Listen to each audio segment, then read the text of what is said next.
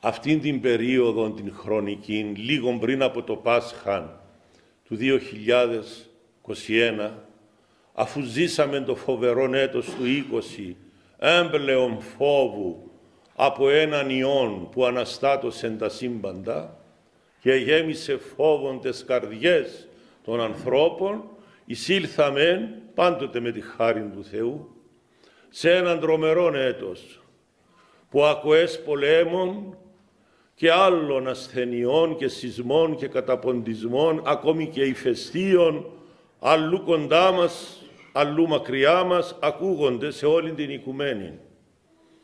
Ετοιμάζονται οι ισχυροί της γης να δείξουν το πόσο ανίσχυροι είναι πνευματικά, κάνοντας πόλεμο.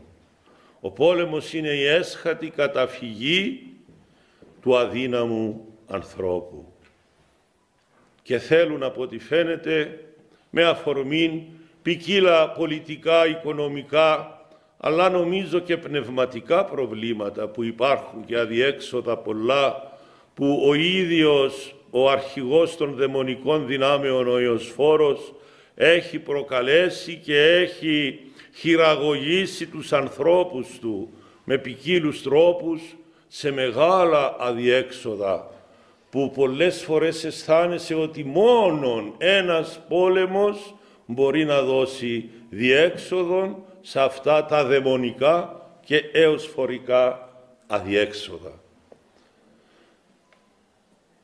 Η Ουκρανία είναι έναν τέτοιον αδιέξοδων και πολιτικών και εκκλησιαστικών. Η κατάσταση της Τουρκίας έναν άλλον τέτοιον αδιέξοδο. Μια χώρα τεραστία με έναν αλαζόναν σουλτανίσκον ο οποίος ακόμη και αυτόν το δολάριο σήμερα ανήγγειλε ότι θα το καταργήσει ως όργανο χρηματισμού και θα προχωρήσει σε ένα νέο χρήμα που θα αφορά όλους τους μουσουλμάνους της γης. Αυτόν είπε σήμερα. Και οι περισσότεροι δεν κατάλαβαν ότι αυτόν και μόνο είναι αφορμή πολέμου.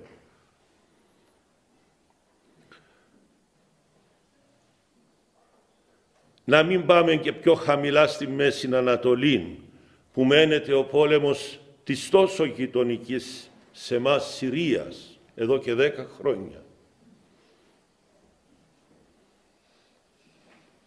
Οι Παλαιστίνοι με τους Εβραίους, οι Εβραίοι με τους Πέρσες, το Ιράκ τα δικά του, οι Κούρδοι τα δικά τους, η Κίνα να κάνει μυστικών οικονομικών πόλεμο στην Αμερική, η Αμερική να ανταποδίδει με ιόν και όλοι να ξεχνούν τον μεγάλον ιόν του Θεού. Ότι αυτός είναι που κουμαντάρει τα σύμπαντα. Αυτός έχει τον τελικό λόγο. Έχει και αυτό σχέδιο. Και είναι καλός πολεμιστής. Έμπειρος όσον κανείς άλλος. Μάλιστα σε δυνάμεις πολύ ισχυρές από τους άρχοντες του αιώνος τούτου.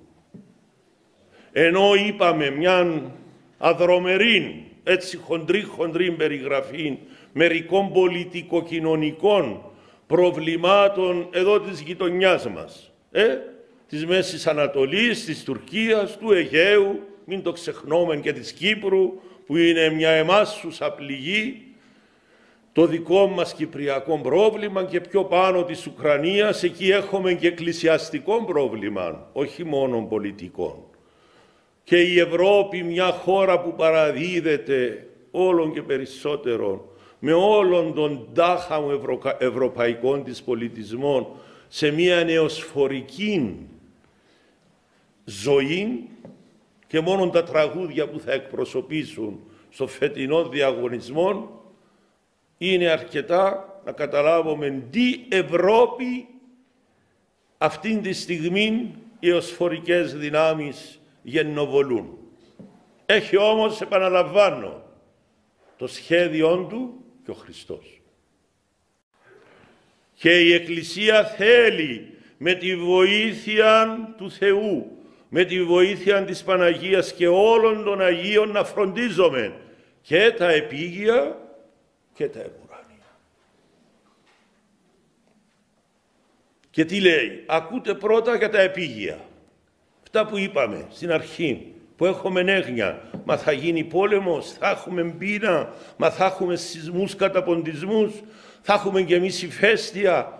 Πώς θα περάσουμε τους επόμενους μας μήνες, όχι χρόνια, μήνες.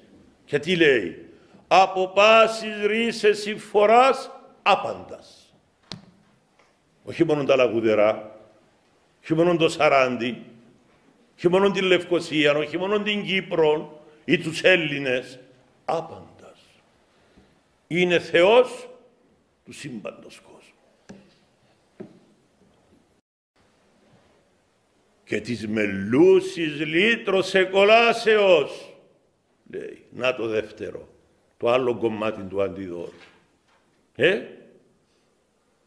Όχι μόνο να μας ρίσει από οποιαδήποτε συμφορά επίγειον, αλλά να μην καταλήξει τελικά η αιώνια ψυχή μας, η αθάνατη ψυχή μας, αντί εις το φως του Τριαδικού Θεού, φως ο Πατήρ, φως ο Λόγος, φως και το Άγιο Πνεύμα, να καταντήσουμε αυτόν το φως να γίνει φωτιά που να καίει τη συνείδησή μας.